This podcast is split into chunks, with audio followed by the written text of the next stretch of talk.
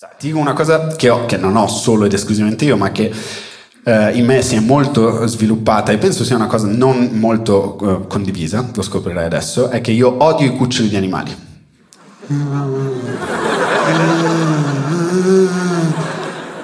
Non so perché, non ne ho idea, secondo me me l'hanno messa in testa e ho detto, beh, adesso divertiti, eh? Tutta la tua vita di merda con questa cosa, vai. Non, non sopporto, io non ho problema se c'è un cucciolo di Golden Retriever e qua c'è una porta, io ho la maniglia in mano e qualcuno mi dice, oh, che carino, come facciamo ad andare via? Come? Guarda. Non, non provo eh, particolare empatia. Ci ho provato eh, da piccolo, eh, avevo delle tartarughine piccole, un giorno il portinaio di casa, che tra l'altro era di Lucca, eh, mi ha visto e mi ha detto Luca! avevo due tartarughe, ma lui aveva, cioè, aveva due tartarughe in mano e ha detto questa è tua? Perché si era buttata dal balcone è morta e forse questa cosa mi ha spezzato. Non lo so, non lo so come sia andata, forse è solo una mia caratteristica che però si è scontrata negli ultimi mesi col fatto che la mia ragazza ha comprato un cucciolo di gatto. Oh. Cucciolo. Ma anche quel gatto, anche quell'animale, come tutti gli animali, è stato creato con una caratteristica super specifica ed è un amore incondizionato, incredibile e mai visto per le mie palle. E io non auguro a nessuno, nessun uomo, scusate ragazze se prendo un secondo per noi, a nessun uomo di svegliarsi nel bel mezzo della non- nella notte con un cucciolo di gatto che ti uncina i coglioni.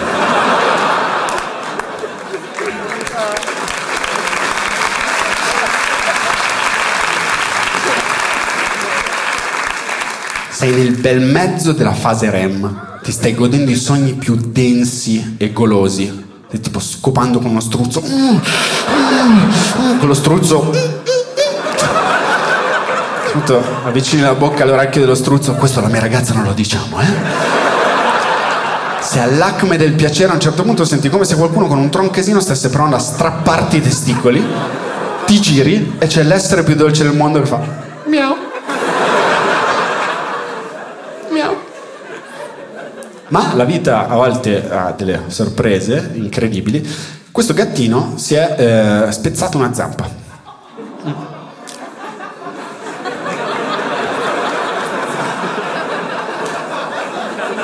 No, da sola. No, no, no. no, no, no. Adesso c'è un limite, non è che non mi piacciono gli animali. Crack!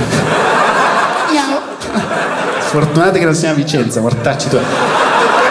No, no, no, no, no, no, no, no, no, non, è, non è successo. Si è, si è, eh, si è è curiosa, si è buttata, non so come cazzo ha fatto, si è rotta la zampa. Questa cosa mi ha mandato su un'altalena emotiva sulla quale non ero mai stato. Passavo in, ogni due secondi da. Troia, poi effettivamente questa cosa è terrificante. Ah. Dobbiamo assolutamente, assolutamente andare adesso in una clinica H24 immediatamente. La selezione naturale. E abbiamo litigato con la mia ragazza per questa storia in un modo furioso, perché diceva tu non riesci a metterti nei panni di un gattino. Questo è un richiamo, vabbè. Ho cercato mia madre, ho detto mamma, ma che gatti? Mia madre è travestita da gatto, cosa vuoi sapere? E sono andato alla ricerca, tipo, che cazzo ne so, ho detto, devo, ok, devo provare empatia per un animale, devo trovare una storia che mi commuova, che mi tocchi, ma le ho cercate, ma non, non balto tutte cose, non cava sempre qualcosa, finché, grazie al grande giornalismo italiano, tipo in prima pagina era comparso quest'estate un articolo eh, su Repubblica che raccontava del congedo di un ratto congolese un ratto sminatore che aveva lavorato per nove anni nell'esercito cambogiano.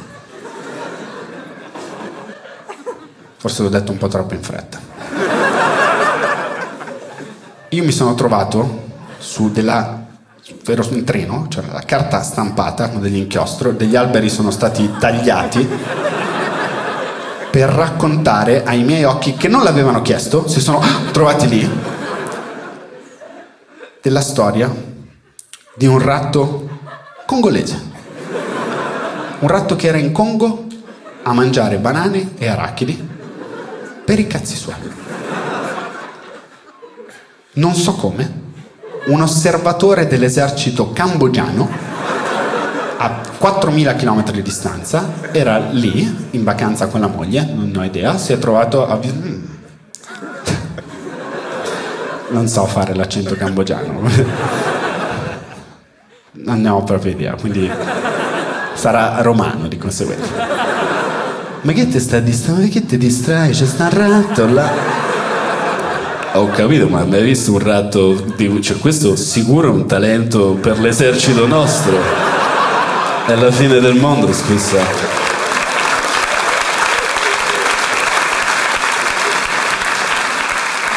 Vabbè, ma stavamo in vacanza, se stavamo a divertirti, sempre a pensare all'esercito cambogiano. Capito? Mio, fammi andare a dire due cose. Scusi, signor Ratto, vedo che lei è veramente bravo con le banane e le arachidi. Le interessa venire a sminare le risaie in Cambogia? Stai parlando con me, fratello?